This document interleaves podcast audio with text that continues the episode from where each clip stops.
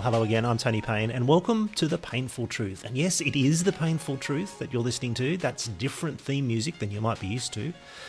And as many of you will recognise, it's the theme from the 1981 film Chariots of Fire. Hard to believe that it's 1981 when that film was released. It's long been a favourite film of Christians. It certainly was at the time because it's one of the very few mainstream movies in which Christian themes and a Christian character are portrayed in a vaguely positive or at least thoughtful fashion and not antagonistically. In fact, of the many memorable scenes in Chariots of Fire, one that often comes back to me is when the two old Cambridge dons are looking out the window on the departing Harold Abrahams that they've just been talking to and they lament that his attitude towards his athletics is just not that of an English Christian gentleman. And John Gielgud, as the Master of Trinity College says, Well, there goes your Semite, Hugh. A different God, a different mountaintop. Now, it's not often, you'd have to say, that the contrast between the two mountains in Hebrews chapter 12 is alluded to in popular culture. In fact, I think it's safe to say that may be the one and only and final time that it happens. What the Master of Trinity is saying is that Abrahams belongs to the God of Sinai, to the smoking, terrifying mountain of the law. And we, by contrast, he seems to be implying, have a different mountaintop, the heavenly Zion, the joyful assembly of the justified. Now, what's going on here and what's it doing in a mainstream movie? Perhaps the two stuffy academics are casting Harold Abrahams' pursuit of individual athletic glory through professionalism as a kind of works based striving for acceptance. Or perhaps it's just the hidebound prejudice of a self satisfied elite against the upstart outsider, the pushy Jewish outsider? Or could it perhaps be a bit of both? And this complexity is one of the many layers of meaning that make Chariots of Fire such an entertaining and satisfying story. And at this point in the film, the British establishment, in the form of the Cambridge Dons, is arguing for the spirit of the amateur and arguing against the win at all costs professionalism of the modern athlete, as encapsulated in Harold Abrahams. Sporting endeavours, they say, are about character. They foster courage, honesty, and leadership, they say, but most of all, an unassailable spirit of loyalty, comradeship, and mutual responsibility. Which sounds all very fine, except that later in the movie, the British establishment, this time in the form of Lords Cadogan and Birkenhead and the Prince of Wales, try to dissuade Eric Liddell from precisely these values and ideals. They try to talk him out of the courageous, loyal, honest expression of his Christian beliefs about running on Sunday so as to win Olympic glory for England. And so, which mountain do the British elites belong to now? The compromised nature of the establishment is highlighted by Liddell himself, by his character. He's also an outsider a Scottish, non conforming Christian. And in many ways, he does represent the calm assurance and joy of the heavenly Zion. He runs with a kind of fierce pleasure and abandon that his rival Abrahams can only dream of. And he runs with a sense of commitment and courage and integrity that the Cambridge Dons would surely have approved of. And yet, ironically, the climactic plot device of the movie, which is Liddell's refusal to run on Sundays, his Sabbatarianism, suggests that perhaps the old mountain of the law still has some hold on him. The movie closes, and in fact opens as well, with another twist, and that is the funeral of Harold Abrahams in a church, in the Church of St. Martin in the Fields Abrahams having converted to Christianity around a decade after the events portrayed in the film. And recalling all of this and thinking about Chariots of Fire just makes me want to watch it again for the umpteenth time. And if you haven't ever done so, in other words, if you're probably under 40, then let me highly recommend it. It's a great film. But before I zip downstairs and fire up the steam powered Panasonic VCR and rifle through my VHS collection, perhaps a word about why I've been thinking about Chariots of Fire again after all these years. It's because I've been reading Hebrews again and thinking about just how important and climactic that two mountains passage is in chapter 12 for the message of the whole book.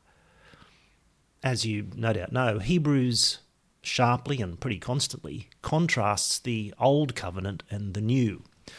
For all its glory, the Old Covenant of Moses is a shadow and a forerunner of the things that were to be spoken later, as it says in chapter 3.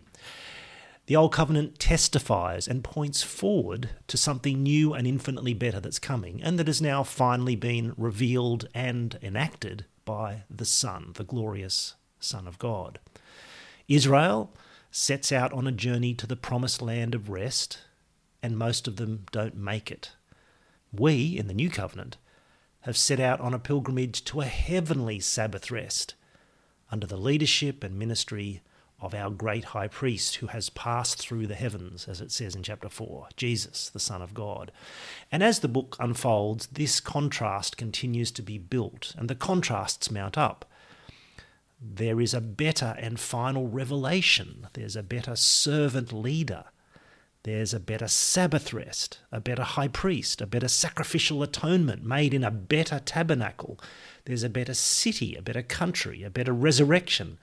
And finally, when we get to chapter 12, there's a better mountain. And in all of these contrasts, the betterness of what Jesus and the new covenant has brought is a heavenly kind of betterness. In particular, the sacrificial ministry of Jesus as the one great and final high priest takes place not in an earthly tent or tabernacle, or even on an earthly mountain in Jerusalem or Mount Zion. I guess his death takes place on an earthly hill in Calvary, but it's in heaven, in the heavenly tabernacle, the heavenly holy of holies, that he appears and offers himself once for all at the end of the ages to put away sin, as it says in chapter 9.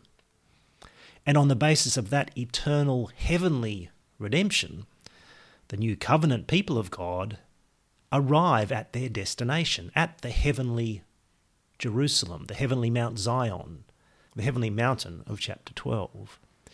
It's where the book leads up to. It's what all the heroes of faith in chapter 11 were longing for but never saw. Not even those who, like David or Samuel, entered the promised land. There are two mountains in Hebrews, interestingly, not three.